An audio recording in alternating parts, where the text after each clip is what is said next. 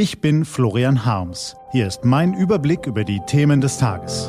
T-Online-Tagesanbruch. Was heute wichtig ist. Donnerstag, 8. April 2021. Es wird Zeit, dass die Union endlich ihren Kanzlerkandidaten bestimmt. Das Kandidatenfinale der Grünen läuft seit Monaten geräuschlos. In der Geschichte der Bundesrepublik ist das bislang ohne Beispiel.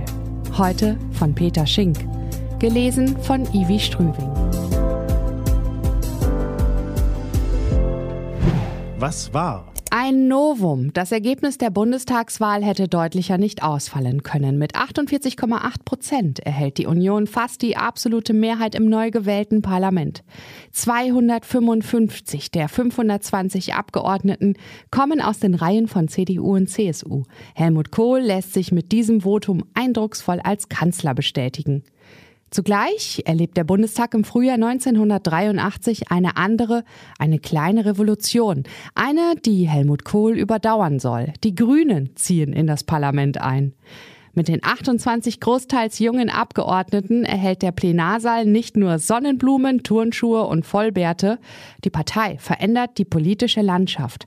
Umweltpolitik, Frauenpolitik, Entwicklungs- und Außenpolitik werden von ihnen nachhaltig beeinflusst. 15 Jahre und etliche innerparteiliche Flügelkämpfe dauert es, bis die Grünen erstmals an einer Bundesregierung beteiligt sind.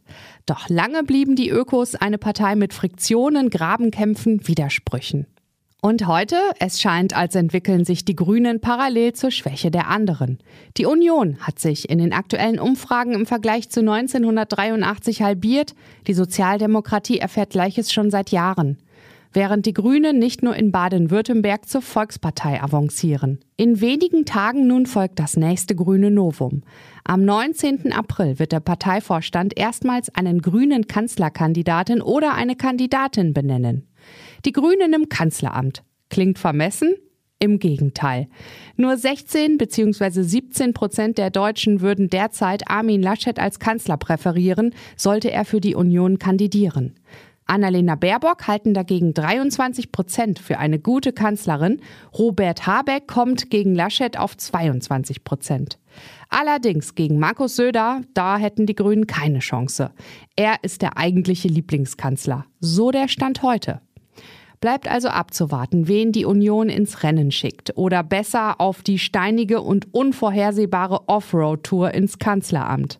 Bis Pfingsten will sich die Union festlegen. Traditionell hat die CDU das erste Zugriffsrecht.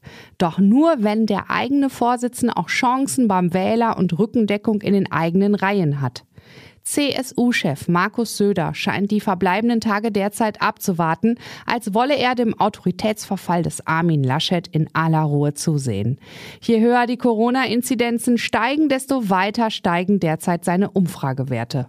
Vieles sieht nach Profilierungsversuch aus von beiden Seiten. Mitten in der Pandemie klingt das so schräg wie ein Orchester, das noch schnell seine Instrumente stimmt. Nur spielen die Musiker wild durcheinander. Das bildet sich nicht nur in sinkenden Umfragewerten der Union ab. Das anhaltende Chaos in der Pandemiebekämpfung kostet auch Menschenleben. Es wird Zeit, dass die Union endlich ihren Kanzlerkandidaten bestimmt. Das wissen auch Laschet und Söder. Am Sonntag haben die beiden den Fraktionsvorstand und die Bundeskanzlerin zu einem Treffen zum Thema Innovationsstandort Deutschland eingeladen. Es gibt deshalb Stimmen, die munkeln, der Tag könne auch für eine Entscheidung in der K-Frage genutzt werden. Zum Vergleich, das Kandidatenfinale der Grünen läuft seit Monaten geräuschlos. Öffentlich profiliert sich keiner der beiden Chefs auf Kosten des anderen. In der Geschichte der Bundesrepublik ist das bislang ohne Beispiel. Und das bei der Partei, die früher für ihre Flügelkämpfe berüchtigt war. Nach dem Motto Wir gewinnen zusammen, wir verlieren zusammen gibt es keine öffentlich ausgetragenen Streitereien zwischen Habeck und Baerbock. Und auch keine Einwürfe etwaiger Parteifreunde. Nicht vor laufenden Kameras. Es wurde deshalb sogar vermutet, die beiden hätten die K-Frage längst unter sich ausgemacht. So viel Harmonie kommt bei uns Wählern gut an. Habeck und Baerbock wollen sich mit diesem Stil auch fürs Kanzleramt qualifizieren. Und doch, die Bundestagswahl wird erst in sechs Monaten entschieden. Themen, Debatten und Stimmungen werden bis dahin andere sein. Klar ist aber auch, Vertrauen erarbeitet man sich langfristig. Hier haben die Grünen einen erheblichen Vorsprung herausgearbeitet. Was steht an? Die T-Online-Redaktion blickt für Sie heute unter anderem auf dieses Thema. Am 28. April sagte Angela Merkel in ihrem TV-Auftritt bei Anne Will, aber ich werde jetzt nicht tatenlos 14 Tage lang zusehen und es passiert nichts, was wirklich auch eine Trendumkehr verspricht. Seitdem sind elf Tage vergangen. Eine Ewigkeit für Pandemiebekämpfer. Am Wirrwarr in den Bundesländern hat sich nichts geändert. Das Saarland hat seine geplanten testweisen Öffnungen durchgezogen und niemand kann sagen, wie viele Menschen sich in den vergangenen Tagen wirklich mit Corona infiziert haben. Währenddessen verlautet öffentlich aus dem Kanzleramt bislang lediglich, man favorisiere einen härteren Lockdown. Merkel hat ja noch drei Tage Zeit, bis die selbstgewählte Frist abgelaufen ist. Diese und andere Nachrichten, Analysen, Interviews und Kolumnen gibt's den ganzen Tag auf t-online.de. Das war der T-Online-Tagesanbruch vom 8. April 2021, produziert vom Online-Radio- und Podcast-Anbieter Detektor FM. Den Podcast gibt's auch auf Spotify. Einfach nach Tagesanbruch suchen und folgen.